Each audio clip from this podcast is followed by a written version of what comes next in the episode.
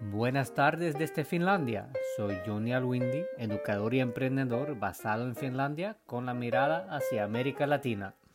En este podcast intentaremos exprimir las enseñanzas de Finlandia y lo que ha llevado a Finlandia a ser un referente mundial en cuanto a la educación. Vamos también más allá de la educación finlandesa, hacia elementos pedagógicos modernos que son súper importantes ahora en un mundo digital. Bienvenidos al podcast y bienvenidos también con sus preguntas que responderemos frecuentemente dentro del podcast. Esta sesión es una charla dada a un grupo de educadores de Ecuador acerca del tema importantísimo, la evaluación, de la evaluación formativa e invertida y aspectos relacionados a cómo cambiar prácticas antiguadas de evaluación en un mundo moderno. La charla tiene como referencia principal el libro Evaluación Invertida de la escritora, profesora e investigadora Marika Toivola de Finlandia y de la editorial Edita de Finlandia. Y ahí el problema es que el trabajo del docente todavía hoy en día está definido como entregar información. El trabajo, los requisitos de trabajo no está asegurar que el niño aprenda ayudar a que el niño aprenda. Y, entonces estamos formados así para entregar información y el que aprende, aprende, el que no, pues eh, suerte. Así estamos formados para enseñar. Porque tú estabas entregando, pero no sabías que ellos no sabían. Eh, no y, y, hay que reconocer que eso es un fracaso para empezar. Claro, o sea, yo me sentía fracasada completamente, pero estoy hablando de que estoy yo teniendo un niño desde, desde primero bachillerato hasta tercero y claro, ellos tenían, ellos tenían la suficiente... Estaban de trabajar. Sí. Sí, y, y es, el sistema es así, y todavía es así, en todo el mundo es así, hasta en Finlandia, pero aquí tenemos buenas prácticas que ha superado, digamos, el primer nivel, donde podemos asegurar que los niños aprenden. Hay mucho diálogo, trabajo en grupo, donde los niños son los conductores de su aprendizaje. El profesor toma cada vez aquí un papel más pasivo, orientador, facilitador, el que está controlando que nadie pelea demasiado pero los actores del aprendizaje son los niños. Y aquí, pues, eh, eh, para empezar, eh, sin hablar de la evaluación, para que el aprendizaje empiece, tiene que funcionar así. Pero ahora, hablando de la evaluación, también hablamos de los niños como conductores de la evaluación. Grande, que las empresas mismas tienen que capacitar a los jóvenes empleados que llegan con buenas notas, pero no saben nada de la vida práctica. No saben ni siquiera cómo llegar puntual al trabajo. Hay que capacitar a los jóvenes en eso, en, cómo colaborar, colaborar con los demás. Pero en la industria profesional hay consecuencias económicas directas, entonces se invierte en la capacitación, se invierte en, el proceso de aprendizaje. Y en, el, sistema educativo, que es mucho más lento en cuanto a los resultados y los beneficios, y especialmente en el sector público, eh, no, no, no, vemos eh, siempre los resultados negativos directamente. Pero ya sabemos eh, que, están ahí y que, toca cambiar y afortunadamente está cambiándose muchas cosas, pero demora tiempo. Toca conectar más las entidades involucradas, los colegios con las universidades, que tienen mucho conocimiento, pero lo mantienen en un nivel muy teórico.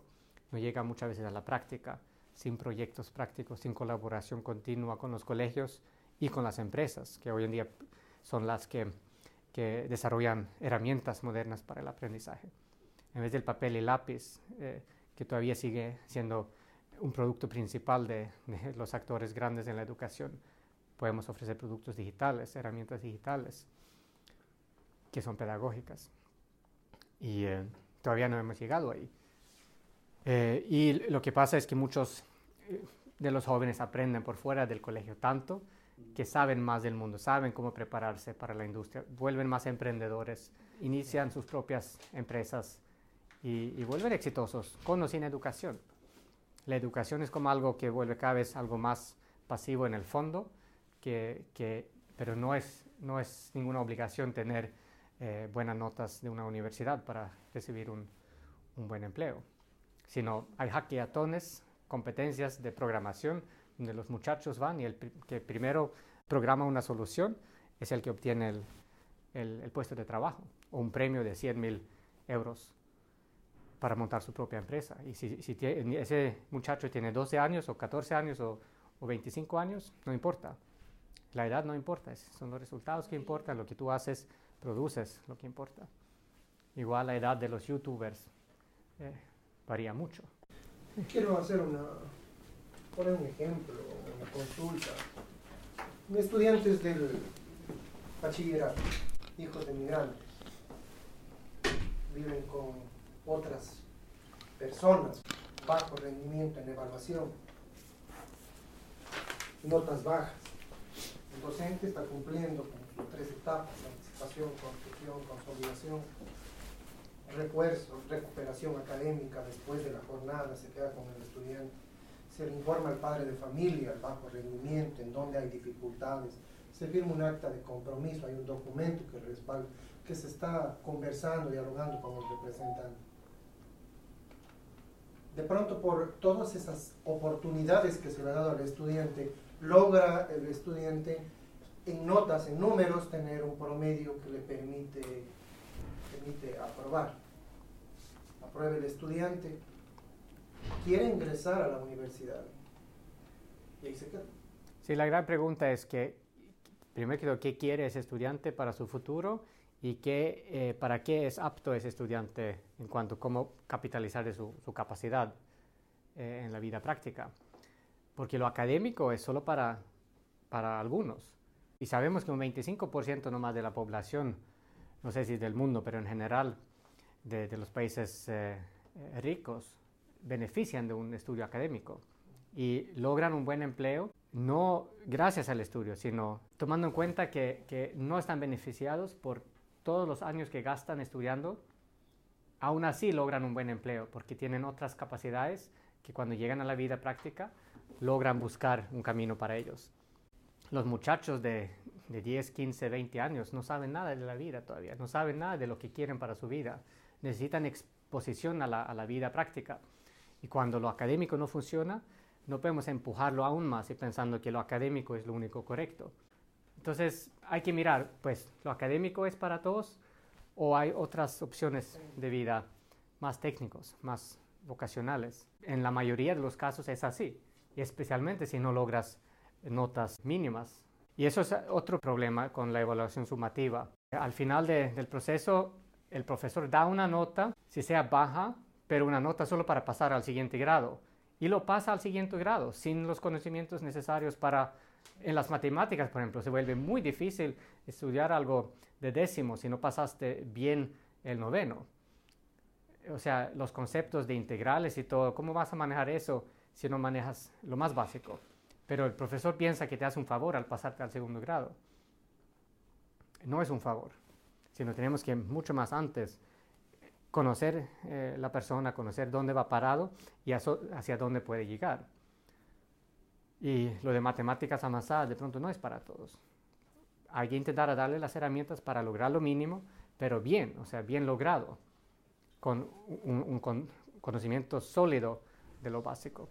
Eso solamente lo, podemos lograr con conocer más a los individuos y darles herramientas de apoyo durante el proceso de aprendizaje, no solamente digamos, regañándolos con una mala nota al final. en este caso sería darle otras opciones al estudiante. Sí, lo de la, o sea, la educación básica obviamente es muy recomendable que todos tengan. Si sea una educación superior, eso ya es muy cuestionable en todo el mundo, hasta para los más exitosos, porque perder cuatro o cinco años de vida en la academia te pone muy atrás comparado con todos los que no lo hacen, si, piensas montar una empresa después. Entras con deudas, por el estudio académico. En el mundo rico te dan préstamos para estudiar y empiezas con una desventaja gigante. Siendo inteligente, capaz de aprender muchas cosas, hay muchas maneras alternativas de volverse exitoso sin el estudio académico. Y muchas veces yo pienso que el estudio académico puede llegar después, cuando ya tengas 30 años, tienes experiencia de vida, sabes, eh, conoces tus fortalezas, tus debilidades, sabes qué es lo que quieres hacer desde los 30 hasta los 50. Ahí sí el estudio académico puede ayudarte a, llegar al próximo nivel. Pero el primer nivel eh, práctico, laboral, debes de eh, buscar mucho más antes. Y pienso que hay que encontrar su vocación antes de graduarse. Porque graduarse y después buscar su vocación, entendiendo que pasa muchas veces, ya, ah, esa vocación no era para mí, quiero eh, estudiar otra cosa. Empezar a estudiar otra vez. Empezar a los 25 o 30, eso ya es desde, desde la nada, eh, sin experiencia práctica. Y después empezar con lo práctico después, es mucho más difícil. Entonces hay en esas culturas, hay muchos inmigrantes en esos países que tienen muchas dificultades, pero que tienen un hambre por aprender, por lograr, por luchar, y tienen eh, competencias, eh, digamos, no sé si son las competencias, pero, pero, por la hambre, la motivación por lograr, por saber que nada es gratis, empiezan a, a, luchar por propia cuenta y se vuelven más emprendedores que, digamos, el, el finlandés promedio, que, que está acostumbrado a tenerlo todo gratis. Entonces es otra dimensión a, eso. Que entre más tienes al comenzar, menos lo, vas a apreciar y menos vas a luchar para, para obtenerlo de grande. Bueno, hablamos un poquito ya de la retroalimentación, pero una estadística interesante es mirar que el 40% de la retroalimentación en general empeora el desempeño es de un estudio, sí, ahí bajo de, de, 1996, porque la mayoría de la retroalimentación es, es negativa. Bueno, no la mayoría, pero el 40%, que es mucho, que causa una empeora, mientras la, la idea es mejorar el proceso de aprendizaje y desarrollar capacidades de autoevaluación donde el estudiante, el que es evaluado, debe hacer parte activo de, ese proceso. Y como hablamos, información continua acerca del estado, dónde vamos parados. Hay que poder medir dónde estamos ahora y hacia dónde vamos a llegar. Y no es una práctica de conocimiento, que muchas veces es el, caso.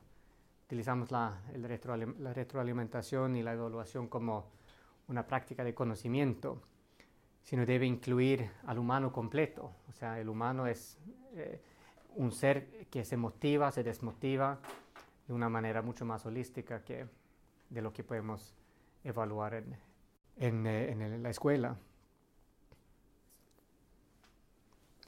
Sí, eso, esto hemos hablado un poquito y ahí otra vez los números eh, sirven para comparar, pero los comentarios sí pueden ayudar de una manera más concreta.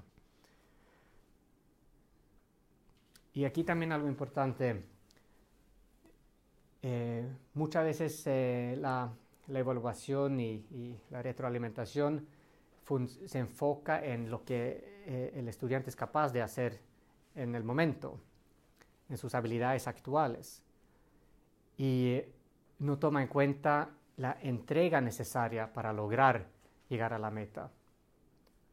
O sea, la idea es mostrar, como hablamos, el estado actual del estudiante comparado con hacia dónde quiere llegar y mostrar qué tipo de entrega se necesita para llegar a esa meta y darle esas herramientas que se necesita. Y la evaluación puede medir ese estado. Y precisamente si se ve el aprendizaje como una competencia de números, todos saben que habrán ganadores y perdedores. Y si recibimos malas notas, pensamos que en esta materia somos eh, un perdedor que, no sabemos muy bien aprender en esta materia. Y eso causa también, en, cuanto a los buenos estudiantes, un tipo de ego, pensando que saben muy bien de esta materia, pero el problema con pensar que son muy buenos versus los que son malos, cuando algún día llegan a la realidad y de repente no son muy buenos en algo desde el comienzo, van a pensar que, ah, listo, eso no es para mí no soy bueno en, eso y no puedo aprender de eso. Sino la idea es entender que en el momento he logrado buenos e, esfuerzos, eh, buen, buen desempeño por ciertos factores, pero siempre puedo aprender. Y ahí hablamos de un, un, eh, estado de, mentalidad, de, actitud hacia el crecimiento versus eh, lo estático, el growth mindset. Hay un libro, estoy refiriéndome a ese, ese libro de Carol Dweck, que habla de, de la evaluación como apoyo al, al growth mindset.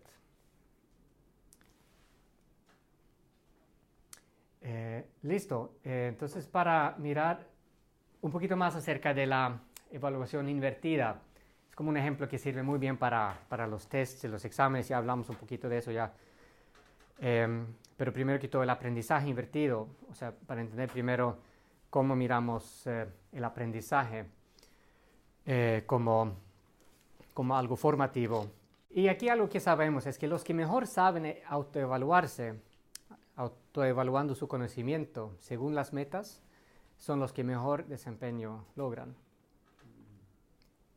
Entonces, los que toman responsabilidad sobre su proceso, saben más o menos dónde van, son los que mejor logran mejorarse también. Y la idea es que el aprendizaje ocurra en interacción con los demás. No es algo que estudiamos solos, que, pasa eh, aislados de los demás. Y los errores son parte del proceso natural del aprendizaje. Y ahí eh, hay, varios aspectos, por ejemplo, lo colaborativo, si miramos cómo funciona la sociedad, eh, tenemos que colaborar eh, combinando fortalezas y el aprendizaje debe ser algo colaborativo y no solamente cooperativo, que muchas veces si hay trabajos en grupo, lo clásico es que eh, el grupo se divide, divide el trabajo en cinco partes o cuatro partes, una persona hace una parte, después pasa el trabajo al otro, cada uno hace una parte cooperativamente, pero eso no, no es colaboración real, no ayuda a los estudiantes a, desarrollar su competencia de la colaboración. No están trabajando con el mismo contenido al mismo tiempo, debatiendo cómo llevar a cabo el proceso de aprendizaje, cómo, cómo resolver los problemas y cómo crear el resultado. Y ahí sí eh, incluimos la habilidad de, hacer preguntas y pedir ayuda. Y eso es, importante para ser eh, muy hábil en, la sociedad. Hay que saber pedir ayuda, colaborar, hacer preguntas cuando no sabemos algo. Y el aprendizaje invertido enfatiza eh, la actividad del estudiante mismo y crea del aula un espacio dinámico, interactivo. Y ahí eh, podríamos poner donde el profesor dirige el aprendizaje, eh, pero lo clave es que el espacio del aula se utilice como un espacio dinámico de interacción. Obviamente el profesor puede seguir dirigiendo la interacción, pero la idea es que los estudiantes estén ya más o menos eh, conocedores del tema eh, a un nivel general. Como dice eh, la, profesora, que es profesora de matemática, la escritora de este libro, que ella se negaba a introducir temas nuevos a los estudiantes, a explicarles conceptos de matemática, sin que los estudiantes primero habían eh, intentado por propia cuenta a entender el tema. Entonces le daba tareas antes de cada clase eh, de, por ejemplo, mirar un concepto en un video o estudiar un tema, eh, estilo eh, estudio de casos. En las universidades de negocios muchas veces se trabaja de ese método, que es un método muy exitoso. Se estudia un caso de un negocio y, si el negocio tiene un, un problema económico por causas diferentes, la idea es leer el caso y llegar a una conclusión, una idea inicial antes de llegar a la clase en la clase, en el aula, debatir diferentes puntos de vista, cómo hemos la entendido la situación y qué tipo de, diferentes tipos de soluciones podemos generar. Y lo mismo en cuanto al aprendizaje invertido, qué ideas tienen los estudiantes al empezar el trabajo como docente. Y cuando yo sé cómo, qué piensan los estudiantes a un nivel inicial, ahí sí podemos eh, dirigir el debate de una manera mucho más productiva. Eh, eso es para profundizar un poquito cómo funciona el aprendizaje invertido, que es eh, una cultura de aprendizaje centrada en el estudiante. Y si miramos eh, la perspectiva tradicional, que era, como mencionamos antes, el trabajo estaba hecho, eh, si yo como profesor había entregado la información. Ahí sí mi, mi trabajo está como hecho y después hago la evaluación estandarizada. Pero la perspectiva nueva del aprendizaje invertido es que el aprendizaje está evaluado según la capacidad individual. Si, si yo empiezo a conocer la capacidad individual de cada uno, eh, puedo generar un camino de estudio individual de cada uno. Si alguien es eh, para recibir mejores notas, mejores conocimientos profundos en un tema que otro, eso está bien, porque todos no tenemos que aprenderlo todo y todos no tenemos que aprender lo mismo. Y, sabemos que aun si así fuera, que, que tenemos como eh, requisito que todos tienen que aprender lo mismo y todos tienen que aprenderlo todo como objetivo principal, estamos fracasando todo el tiempo, porque nunca se logra eso. Y lo que logramos con eso es desmotivar a los estudiantes en la intención de, mejorar sus conocimientos. Pero si ponemos diferentes metas para cada uno, motivamos a todos a aprender según su camino de, aprendizaje. Y eso, es lo fundamental después con la colaboración. Podemos, eh, con, desde nuestra perspectiva, ser suficientemente capaces eh, según lo que, lo que tenemos que hacer. Y eso también obliga eh, a los estudiantes a activarse en el tema, como lo que habló la compañera aquí. No sé cuántos años está enseñando sin que los estudiantes habían activado en su aprendizaje del inglés. O sea, ¿cómo es posible dejar que eso pase? Que estamos trabajando, trabajando, matándonos como profesores para hacer el mejor trabajo posible, pero como no sabemos cuánto aprenden los estudiantes, eh, nos podemos dar cuenta después de tres años que no han aprendido nada. Mientras si tenemos un aprendizaje invertido donde yo no tengo el papel principal cuando llegan al aula, sino los estudiantes son los que van a hablar y opinar y expresar sus ideas. Eso obliga al estudiante a activarse, porque ahí sí no dejamos el espacio para que alguien esté callado todo el semestre. Y ahí sí, para concluir con lo que significa entonces la evaluación invertida, bueno, lo de la memorización de corto plazo no debería de generar buenas notas finales. Hoy en día todavía con el simple hecho de poder memorizar bien la información de corto plazo, obtenemos buenas notas y nos pasan al segundo, al próximo grado.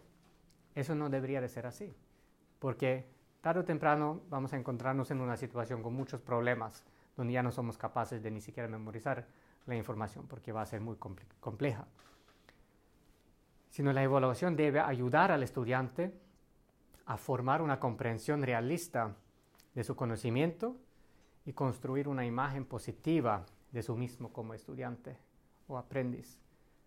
O sea, tenemos que ser realistas acerca de cuál va a ser nuestra meta cuál es nuestro conocimiento por el momento y cuál va a ser, digamos, eh, la imagen positiva para llegar a la meta. Y eso genera eh, también una cultura de aprendizaje positiva. Tiene que ser positivo aprender. Y los compañeros son parte de eso, son parte significante de mi proceso de aprendizaje. Podemos utilizar los compañeros como recursos cuando colaboramos, intercambiamos ideas. Eso lo sabemos también cada gerente que trabaja solo necesita un mentor, necesita un compañero, un socio, alguien con quien intercambiar ideas aun cuando tenemos la responsabilidad eh, solos, necesitamos utilizar otras competencias, otras maneras de pensar como recursos. Y el propósito de un examen es medir el conocimiento actual, pero no genera, el propósito del examen no puede ser solamente generar una nota, que obviamente muchas veces es el caso. Es la manera más fácil de, decidir qué nota dar a, alguien. Pero es una manera muy, muy pequeña de medir todo el proceso de aprendizaje. Y como dice la escritora de este libro al final, eh, como conclusión del libro, es que a veces tenemos que dejar de hacer lo que sabemos hacer bien para poder desarrollarnos en nuestra profesión, para ser aún mejores. Muchas gracias por habernos acompañado en esta sesión y bienvenidos con sus preguntas en nuestras páginas de Facebook, Johnny Windy Public y Edvisto Latam. Este podcast está patrocinado por Edvisto y edvisto.com y esta sesión en colaboración con la editorial Edita de Finlandia. Para más información de los libros en la vanguardia de la educación finlandesa, por favor visiten la página web editapublishing.fi. Para cualquier pregunta de las versiones en español, comuníquese con nosotros en la página de Facebook Johnny Alwindi Public o Edvisto Latam. Bienvenidos también a probar la plataforma edvisto.com gratuitamente. En este momento estamos planeando una gira pedagógica por España y algunos países de América Latina. Si quieres que visitemos a tu ciudad, por favor envíenos un mensaje en Facebook en la página Johnny Alwindi Public o Edvisto Latam. Ahí estaremos a la orden. Nos escuchamos en la próxima sesión.